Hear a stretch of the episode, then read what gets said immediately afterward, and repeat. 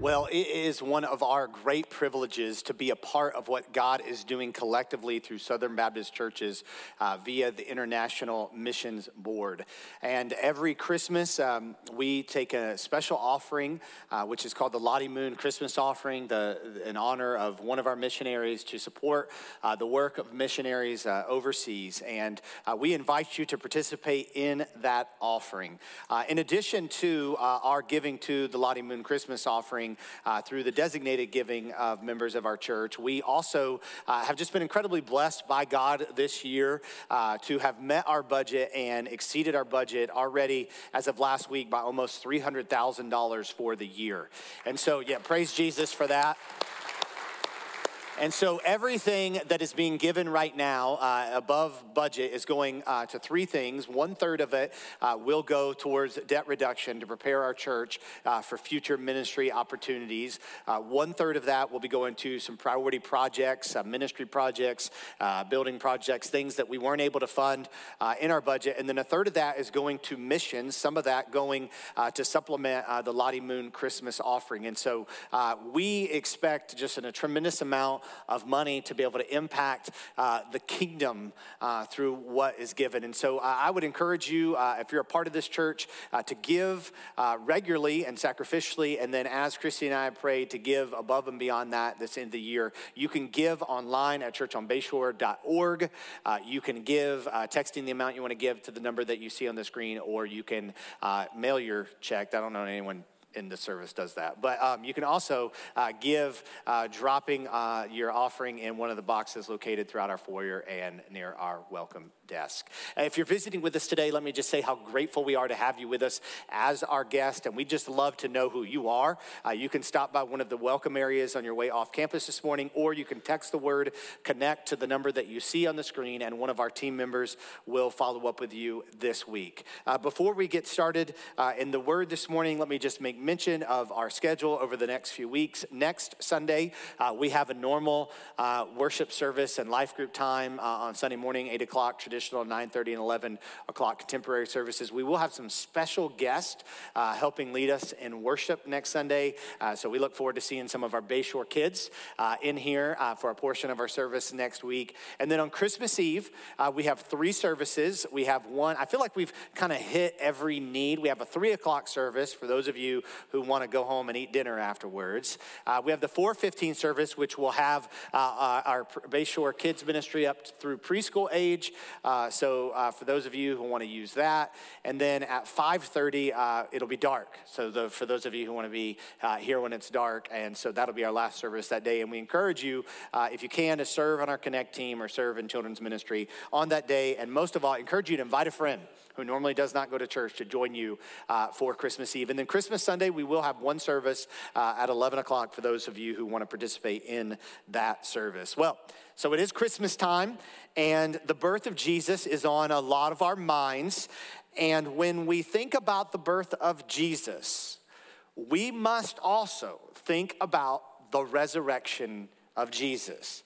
Now, I know some people like the Christmas Jesus best when they're saying grace, and they would think when you say grace, you can say it to grown up Jesus or teenage Jesus or bearded Jesus or whoever you want.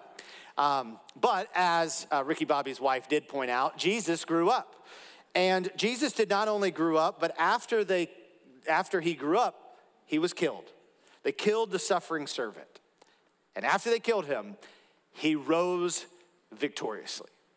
The manger must be approached with the throne in view. The manger must be approached with the throne in view because Jesus is alive and he is seated on the throne at the right hand of the Father. Over the next three weeks, we are going to be looking at the events that followed the resurrection of Jesus. It's really one sermon stretched out over three weeks, and so you can rejoice that I didn't try to fit it all into one Sunday morning. And so we're going to be jumping around in the Gospels. We're going to start in Matthew chapter 28, verse 8 through 10 this morning. Matthew chapter 28, verse 8 through 10 says that so they, that's the women who saw Jesus or saw the empty tomb, departed quickly from the tomb with fear and great joy and ran to tell his disciples. And behold, Jesus met them and said, Greetings. And they came up and took hold of his feet and worshiped him. Then Jesus said to them, Do not be afraid.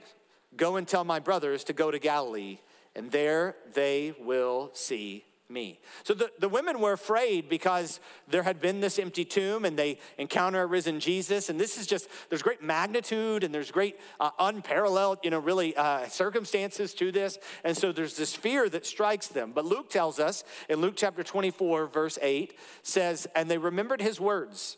And returning from the tomb, they told all these things to the eleven and to the rest. Now, it was Mary Magdalene and Joanna and Mary, the mother of James, and the other women with them who told these things to the apostles. But these words seemed to them an idle tale, and they did not believe them. But Peter rose and ran to the tomb. Stooping and looking in, he saw the linen cloths by themselves, and he went home marveling at what had happened.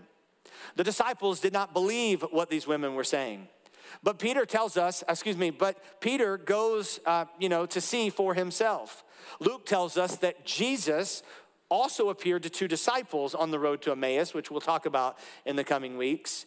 And when those disciples returned to talk with the other disciples, Luke tells us, if you move on to verse 36, as they were talking about these things, Jesus himself stood among them and said to them, Peace to you.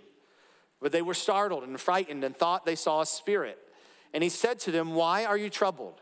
And why do doubts arise in your hearts? See my hands and my feet, that it is I myself? Touch me and see. For a spirit does not have flesh and bones as you see that I have. And when he had said this, he showed them his hands and his feet. And while they still disbelieved for joy and were marveling, he said to them, Have you anything here to eat? They gave him a piece of broiled fish, and he took it and said, Give me blackened fish, and said, No, I'm just kidding. He took it and ate before them. Now, the gospel writers tell us that Jesus rose from the grave, that he appeared to the disciples, and that they had a, they had a meal with him. Then they spend 40 days learning from him before he ascends to heaven. Paul writes that at least 500 people witness the risen Christ walking the earth.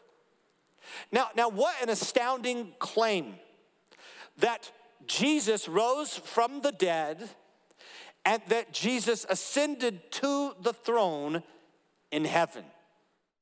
And this is important to think about as we think about Christmas. Why is this so important to think about as we think about Christmas? When we think of Jesus. Because without this belief, Christianity is not distinct from Buddhism. Jesus is not distinct from Gandhi. The resurrection is central to the Christian faith.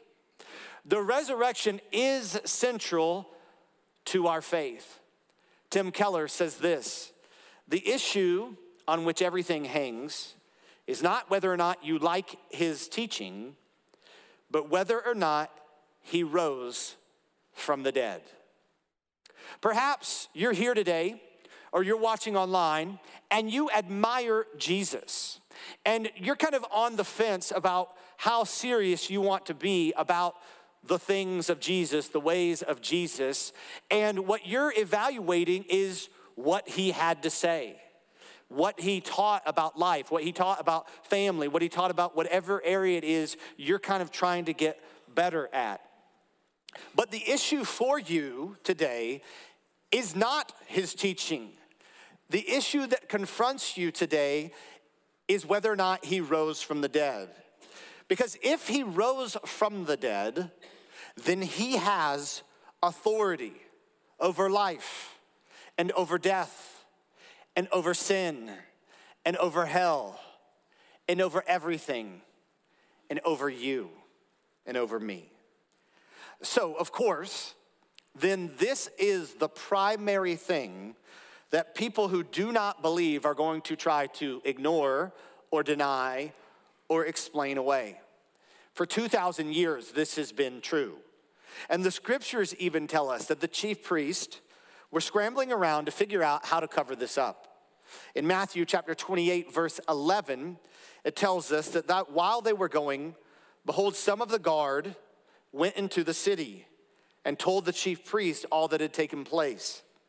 And when they assembled with the elders and taken counsel, they gave a sufficient sum of money to the soldiers and said, Tell people, his disciples came by night and stole him away while we were asleep. And if this comes to the governor's ears, we will satisfy him and keep you out of trouble. So they took the money and did as they were directed, and this story had been spread among the Jews to this day. So, as I referenced last week, the, the Roman guards were in charge of the body of Jesus, and the penalty for losing the body of the, anyone that they were guarding would be their own life. If you were protecting a, a living person or a dead body and you lost it, then you could have to replace it with your life, just as if you were guarding $100,000, you would then owe the government $100,000, which is a debt you probably could not pay in, in that day. And so these guards go and tell people what happened, and seizing this opportunity, the chief priests say, Hey, we'll, we'll pay you if you just say the disciples stole the body. Well, they don't have anything to lose because they're already in trouble. So this sounds like something that might be advantageous for them to say. Now, we also learn that some of the guards are hiding in fear. Maybe they're just afraid about what Pilate, uh, the governor, would do to them, and so they're hiding. Or maybe, you know, the ground shook and an angel showed up and the tomb was rolled away, and so they're afraid of that, or, or maybe both. But it was worth it to the Jewish council to pay the soldiers because their entire livelihood was at stake. They were wealthy because of their religion the religion that Jesus questioned, the reason they had Jesus arrested and killed. And what Matthew alleges is that the resurrection was real and it was great evidence, but there were many who did not want to believe it or didn't want it to be true, so they came up with other answers to what might have happened. Today, many people cannot believe it or don't want it to be true. And in the same way, they deny or explain away the resurrection. Now, I understand why you might struggle to believe this. It's a pretty radical thing. It takes faith to believe this. But what if it doesn't take as much faith as you might think? You see, I think sometimes church people, we pride ourselves on our faith and so the whole thing gets misconstrued. You see, as people, we like to pride ourselves on anything. I'll give you an example. Now, I can't talk smack about Georgia football because I'm a Florida Gator fan, and we can't talk smack about anything right now. But the Heisman Trophy vote happened last night. And while I think Stetson Bennett did a great job, the fact that someone would think he's the best athlete in the nation is something you can only be blinded by by red and black. And, and, and so, look, we could debate that. There are people who are literally posting things online like they would die for that truth. They take so much pride in their SEC football team that they would defend their quarterback saying he's the best player in the nation when I don't really think that's obvious. Now, the point that I use that to say the reason I use that is to say we take pride in just about anything. So certainly when it comes to our faith, which is probably something we hold about the dearest, then we are tempted to begin to be prideful about our faith. That's why you see people kind of getting wacky uh, in their faith because now it's look at me, look at the faith I have, look at the things I can do, and all that stuff. And so we might not all go to those extremes, but we begin to kind of look down on people who don't have the kind of faith that we might have. But but what about this? What if the resurrection is actually very likely? What if it actually can almost be proven? And so it doesn't take this supernatural faith to believe in it, but just a little bit of faith. Now, would that change people's mind who don't believe the resurrection? Would that change your mind? Because if you do investigate these events, it's not just some mythology, there's some real historical evidence. And as we look at the resurrection over the next three weeks, I, I want to focus in on this today.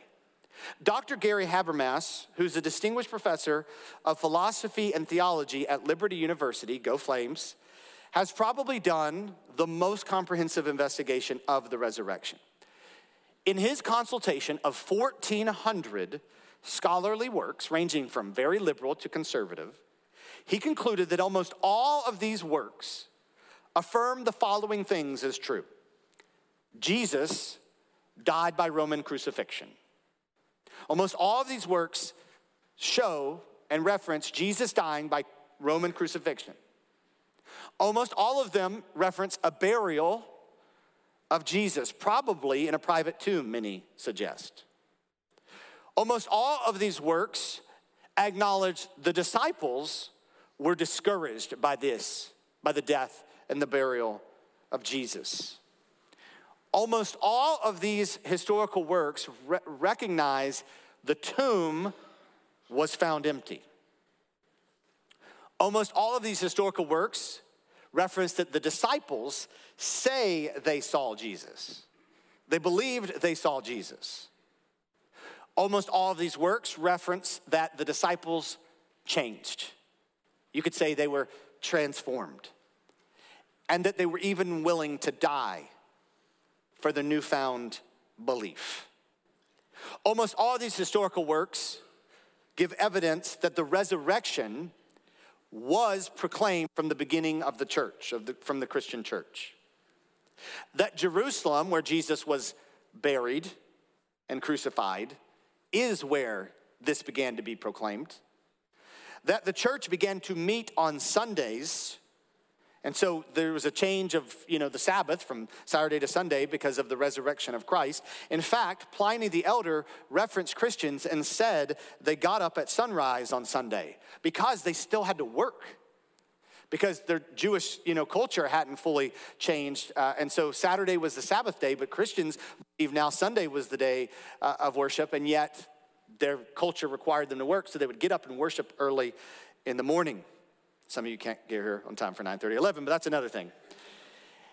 And, and all these historical documents recognize that skeptics believed that they saw Jesus. People like James, the half brother of Jesus, Saul of Tarsus, and others. All these things appear to be historically accurate. They don't prove that Jesus rose from the grave, but they lead to the great possibility that Jesus either rose from the grave or there's some other explanation for all of these things. So let's look at the five most popular theories that deny the resurrection of Jesus. The first is the hallucination theory. That's the belief that the disciples were just delusional, and because they were fanatics, um, because of their religious zealousness, they thought they saw Jesus. They had visions but they weren't real. And, and we've cer- certainly seen in amongst religious people that people claim to have seen things and um, have based their life around that. But let me just suggest a few issues with this theory in reference to the resurrection of Christ. I'll remind you that they were dying for this. They did not gain status or wealth because of this. In fact, if anything, it was the opposite because of this. And I'll also remind you that they don't just say they saw a spirit, they ate with him and they drank with him. 1 Corinthians chapter 15 tells us that it wasn't just the disciples, there were at least 500 witnesses who were still alive when the letter to the Corinthians was being spread who could verify what they saw. Also, you know, mentioned that the early church believed this. It wasn't just the disciples, and this was a buried belief, but it's in early church doctrines and documents. I'll also point out that James, the half brother of Jesus, did not believe Jesus was God because, I mean, if you grew up with your brother and he said he was God, you'd probably be like, mm, no. But then he rose from the grave. And so he's like, all right, you're right on this one. One time, James admitted that his brother was right. He was right. And the resurrection was something that was spreading early on in the life of the church. Now, this still doesn't count for the empty tomb. So, another popular theory is the wrong tomb theory. There have been those who say what happened was the disciples went to the wrong tomb. It hadn't been used yet, it was empty, and so they thought, oh, Jesus must have rose from the grave then. Now, here's some thoughts about this. This does not explain the fact that the disciples believe he was alive because they had denied and they had hid when Jesus was crucified, when his earthly kingdom was over from their perspective. But now, all of a sudden, there's a transformation that takes place, and they have a belief and they have a passion. Let me also say if some have said, well, they just found this empty tomb, and so they decided they're gonna, you know, make up this belief. Jewish leaders and Roman guards knew where the tomb was. They could prove this wrong, but they didn't. You see, evidence points to the fact that they explained why the tomb was empty, not that they proved that it wasn't empty. The evidence points to the fact that Jesus' tomb was empty. Another theory about this is the substitution theory that it was someone else who died on the cross. Muslims believe that it wasn't Jesus on the cross, that's in the Quran. It was written by Muhammad 600 years later that Judas was the one who died on the cross. Now, again, I want you to think about this. This alleges that Romans, Jewish officials, and disciples are really stupid. That they mistook someone else for Jesus on the cross. Now, I realize that progressive arrogance always look back, looks back at previous generations as dumber than us. Because if you talk to most people in their 20s and 30s, especially who write for a living, they even look upon people who are in their 60s and 70s and 80s as stupider than this generation. And again, I didn't say they were, but I'm saying that's how people look back on generations that come before them. It's like we're always progressing, and so we're always becoming more intelligent. And so we believe we've evolved so much further than these people back then, whenever it was, the founding of our country, or all the way back to the times of Jesus. I would just say, look at social media and realize I wouldn't put a lot of stock in progressive intelligence. And secondly, how arrogant is that to really look back upon every generation that ever lived and think they were some kind of Neanderthals? These are highly educated, highly trained, highly gifted elite of society who are in charge of the crucifixion of Jesus. And to think that they're so stupid that they would mistake him, and the disciples who followed him so intimately are so stupid that they would dis- mistake who it was on the cross is just complete arrogance. And also, why, why all the other eyewitnesses, why the other historical references that it was Jesus who died? That's not really a debatable answer. And this still doesn't answer the question why is there an empty tomb? Because if Judas was crucified, shouldn't he have been in that tomb?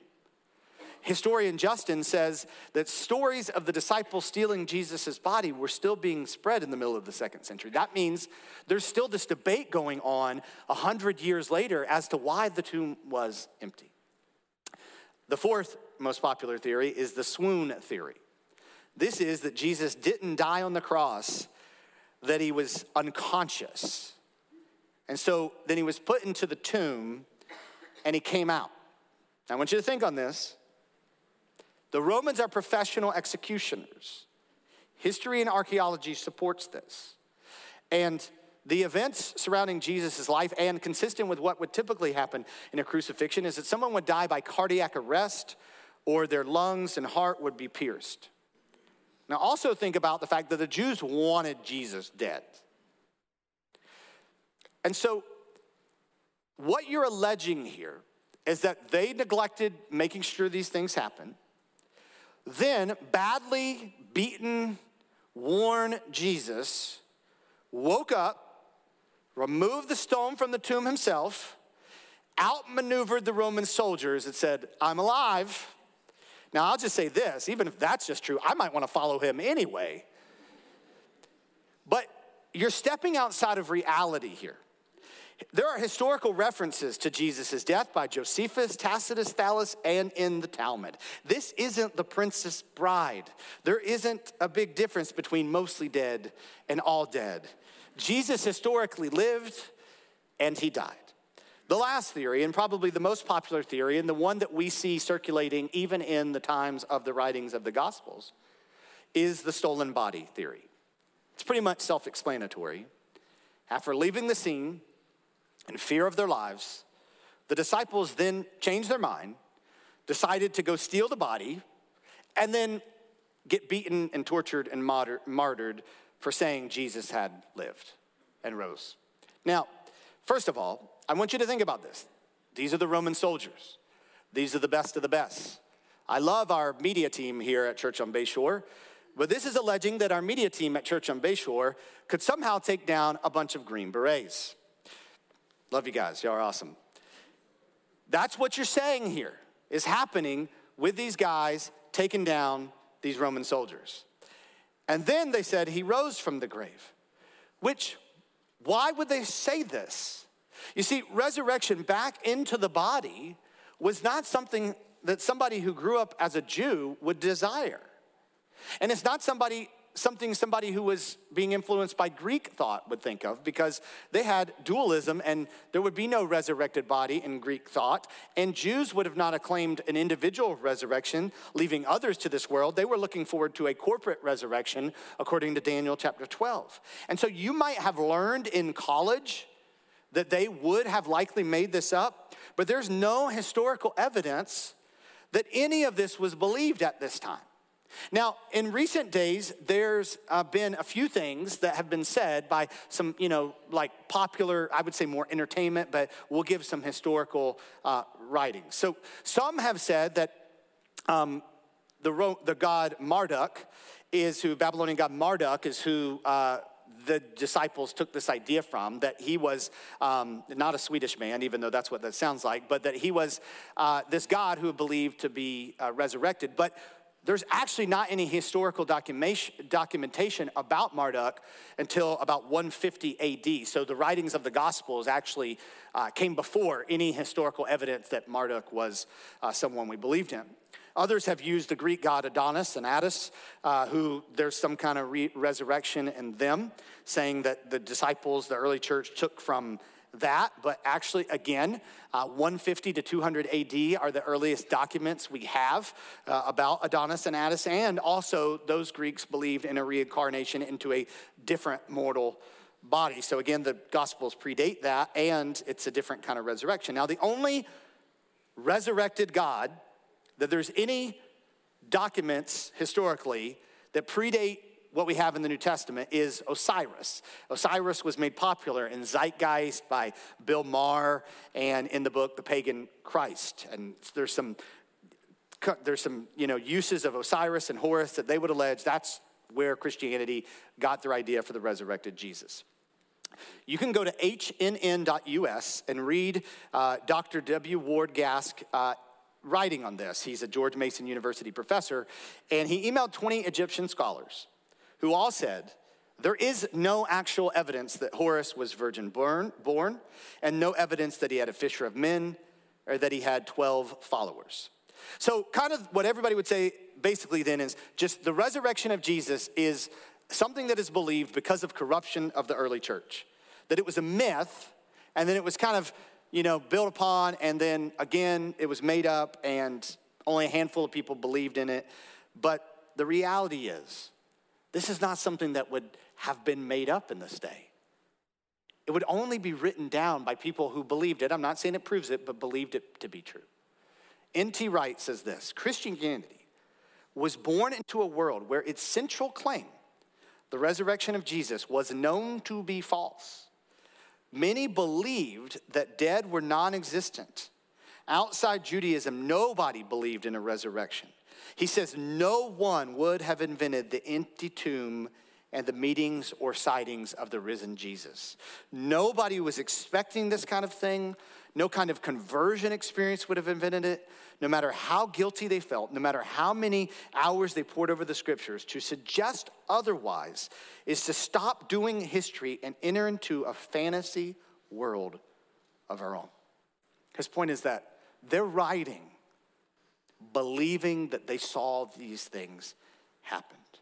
And I've covered all the popular theories, uh, and perhaps there are more, on what might have happened, but all of these theories do lack evidence of proof. William Lane Craig says this I would argue that the hypothesis that God raised Jesus from the dead is not at all improbable. In fact, based on the evidence, it is the best explanation for what happened. What is improbable is the hypothesis that Jesus naturally rose from the dead. That, I would agree, is outlandish. Any hypothesis would be more probable than saying the corpse of Jesus spontaneously came back to life. But The hypothesis that God raised Jesus from the dead doesn't contradict science or any known facts of experience. All it requires is the hypothesis that God exists. And I think there are good, re- independent reasons for believing that He does. As long as the existence of God is even possible, it's possible that He acted in history by raising Jesus from the dead. Why did these disciples change their tone? Why did people believe in Jesus? Why did it spread the way that it did? Why did people proclaim it and put their lives on the line for this message? Why did it spread in the very place where people hated Jesus the most? Why did this small sect of people grow so fast that the most powerful nation said, We have to adapt to this? Why, over the course of 1700 years, have people traveled the world to tell others about this? Why have countless people died going to hostile places because of him. Why today are we taking up an offering to send people who commit their lives to go to places where very little people know about it to talk about these things? Why today do over 2 million people claim to believe that it is possible that he rose from the grave? There are two possible explanations. Somehow, they made all this up, covered all this up in an improbable way that we do not have evidence for, or Jesus indeed rose from the grave. And while I cannot prove that he rose from the grave, there is overwhelming evidence that Jesus died, that his tomb is empty, and that his eyewitness that eyewitnesses saw him alive. No one thing gives proof, but all this evidence shows that there is a real probability that Jesus rose from the grave. Lord Lyndhurst, High Chancellor of Great Britain, said in 1846, I know pretty well what evidence is I tell you, such evidence as that for the resurrection has never broken down yet. I'm not even getting into the reliability of the Bible. It's historical reliability, it's literary reliability, it's testimony reliability. And none of what I'm saying proves that the resurrection happens or that the Bible is reliable, but it gives a lot of overwhelming evidence for both of these things. And I would say to you today if you are requiring evidence from me for the resurrection, then there's also a burden of proof from you and what actually happened. Antony Flew, who was a British philosopher, one of the most influential atheists to ever live, became a deist later in his life. He could not get over the fact that life became life. How did life become alive? And he would go on to say, You cannot limit the possibilities of an omnipotence, of omnipotence, except to produce theologically impossible. But everything else is open to omnipotence. If there is a God, all of this can be true. And Antony Flew, however, still could not believe and submit his life to Jesus, even though he admitted the evidence was strong. And there are those this morning that are not following Jesus and they're looking for evidence to support they're not following Jesus, but Bible inconsistencies, the behavior of Christians, the philosophical problems of how God could allow injustice or whatever it may be. And I'm happy to talk with you about those more. But let me just ask you this question this morning. Maybe you don't want this to be true. Maybe you don't want this to be true because of the implications on your life. If Jesus rose from the grave, there are incredible implications for all of our lives. If Jesus rose from the grave, there are incredible implications for all of our lives. The disciples say that Jesus said to them, All authority in heaven and earth has been given to me. That is certainly true if he rose from the dead. So it doesn't matter then what I think or I feel or I want. What matters is that He rose from the grave, that He has all authority. And so the life that I live is centered around that. You see, life is centered around the resurrection. My life and your life are found in understanding the resurrection. And when you think about the idea of Christianity, this is central to the idea of Christianity. Romans chapter 10, verse 9 and 10 says that because if you confess with your mouth that Jesus Christ is Lord and believe in your heart that God raised him from the dead, you will be saved. For with the heart one believes and is justified, and with the mouth a person confesses and is saved. Here in, in this passage, it's saying, being a Christian being saved, right standing with God, isn't because you think Jesus is a cute baby and it inspires you to live a good life. It's because you realize that that cute baby grew up, was sinless, died on the our sins and then rose victoriously victoriously in uh, life over death and that's where salvation is found and so we believe in the resurrection. We're convinced in the resurrection. It's not blind faith, but it is a little faith. It's not seeing everything, but seeing enough and trusting Him. And realizing faith of a mustard seed, God could do great works through it. And so, my encouragement to you today would be to begin to try and trust Him and see Him prove Himself over and over. Now, some of you said, Oh, I've tried it. I think you've tried it like my children try vegetables. Like, oh, I don't like this. Try it. Oh, no, it's disgusting. You didn't. Okay, never mind. I'm not going to go there. And you, if you're honest with your life and honest with yourself, should want this to be truth. Maybe if your life is flat and empty, without exhilaration, without significance, without fulfillment, it's because you don't see the risen Christ for who he really is, and you haven't submitted to him. See, and this is for those who proclaim or profess Christ. Intellectual knowledge is not enough. I think many professing Christians have not really submitted to Christ. And all over this town and all over the Bible Belt and all over the world, we've deceived ourselves. You see, we must believe that Jesus is Lord, that He's Master. And maybe if you're honest, you hate that because you aren't going to submit to anyone. And I think in church, we've catered to this.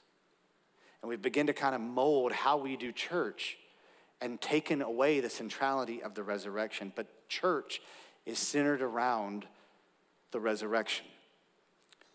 Alistair Begg says so many people, clergy, instead of accepting the record as stated, have decided, for whatever reason, to compromise the straightforward expression of its truth on the basis of intellectual confusion in order to cater to people's emotional convenience. And so, what happens is the trumpet gives an uncertain sound. And guess what? The people do not go out to battle. If it was really the responsibility of the pastor to demythologize the gospel, if it was really the responsibility of the Bible teacher to psychologize the whole thing, to sentimentalize it, that's a lot of I's, to domesticate it, that would be one thing. But it isn't. No, the charge is the same charge. Preach a resurrected Christ and the hope that is found in him. Robert Harris, as a part of his trilogy on Cicero and Julius Caesar, said Once we succumb to the dictatorship of relativism, as it has been properly called, an attempt to survive by accommodating ourselves to every passing idea and fad of modernism, our ship is lost. We do not need a church that will move with the world, but a church that will move the world.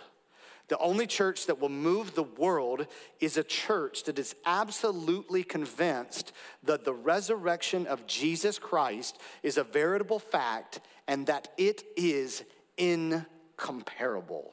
And that is what stands out about Christianity, and that is why the birth of Jesus matters, is because he rose from the grave and he is on the throne at the right hand of the Father with all authority interceding for us. And that is the difference in our lives because not only is life centered around resurrection and therefore the church should be centered around re- resurrection, but death is centered around the resurrection. I know that in this church family, many are feeling the sting of death this year. But in Christ, that sting is temporary. The only way to deprive death of its sting is freedom from sin. And that freedom is found in Christ alone. And that freedom is assured not just because he walked this earth, but because he defeated death. And the only real reason to care about all of this is because of the resurrection of Christ. I'll close by reading Paul's words in 1 Corinthians chapter 15. After he kind of explains a little bit what I've been talking about, he says this in verse 12 of 1 Corinthians chapter 15. Now, if Christ is proclaimed as raised from the dead, how can some of you say that there is no resurrection of the dead? But if there is no resurrection of the dead, then not even Christ has been raised. And if Christ has not been raised, then our preaching is in vain and your faith is in vain. We are even found to be misrepresenting God because we testified about God that He raised Christ, whom He did not raise. If it is true that the dead are not raised, for if the dead are not raised, not even Christ has been raised. And if Christ has not been raised, your faith is futile and you are still in your sins. Then those also who have fallen asleep in Christ have perished. If in Christ we have hope in this life only, we are of all people most to be pitied. Without the resurrection, our faith is pointless. It doesn't matter how much faith we have, how strong it is. Faith is only as strong as the object in which that faith is placed. And if Jesus was just an admirable, sweet, loving, good teacher, there is no reason to revolve our life around him. And those who died in him, they're asleep. But, in fact, Christ has been raised from the dead, the firstfruits of those who have fallen asleep. For as by a man came death, by a man has come also the resurrection of the dead. For as in Adam all die, so also in Christ shall all be made alive, but each in his own, under, or, own order. Christ the firstfruits, then at his coming, those who belong to Christ. Then comes the end, when he delivers the kingdom to God the Father after destroying every rule and every authority and power for he must reign until he has put all enemies under his feet. The last enemy to be destroyed is death. Christ has authority over every power that has ever ruled and reigned, including death. The life of Christ matters because it is indestructible. And in him we find life. I believe that in a very brief way, I have given you a lot of evidence that supports the reality that Jesus lived and that he died and that the tomb was empty and that he rose from the grave. And I would love to talk to you more about historical evidence, apologetics, but let me say this to you as a man to men, as a man to women. When you place your faith in Jesus Christ, you come alive. There is hope in Him. And today, if you are lacking that hope, submit to Him. I know there's fear of control. Some of that you're working through from things you've experienced in your life, things that have happened to you. But here's what I'm saying to you today Jesus has all authority. Place your hands in His. It doesn't require great faith, it just requires a great God. Trust in Him today. Let's pray. Jesus, You don't ask for us to have it all together or to have all the answers.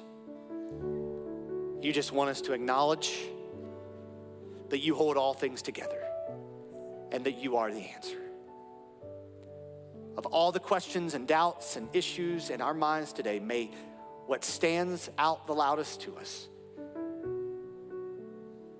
be the resurrection of Jesus Christ, seated at the right hand of the Father on the throne, where all things will be in subjection. In Jesus' name I pray. Amen.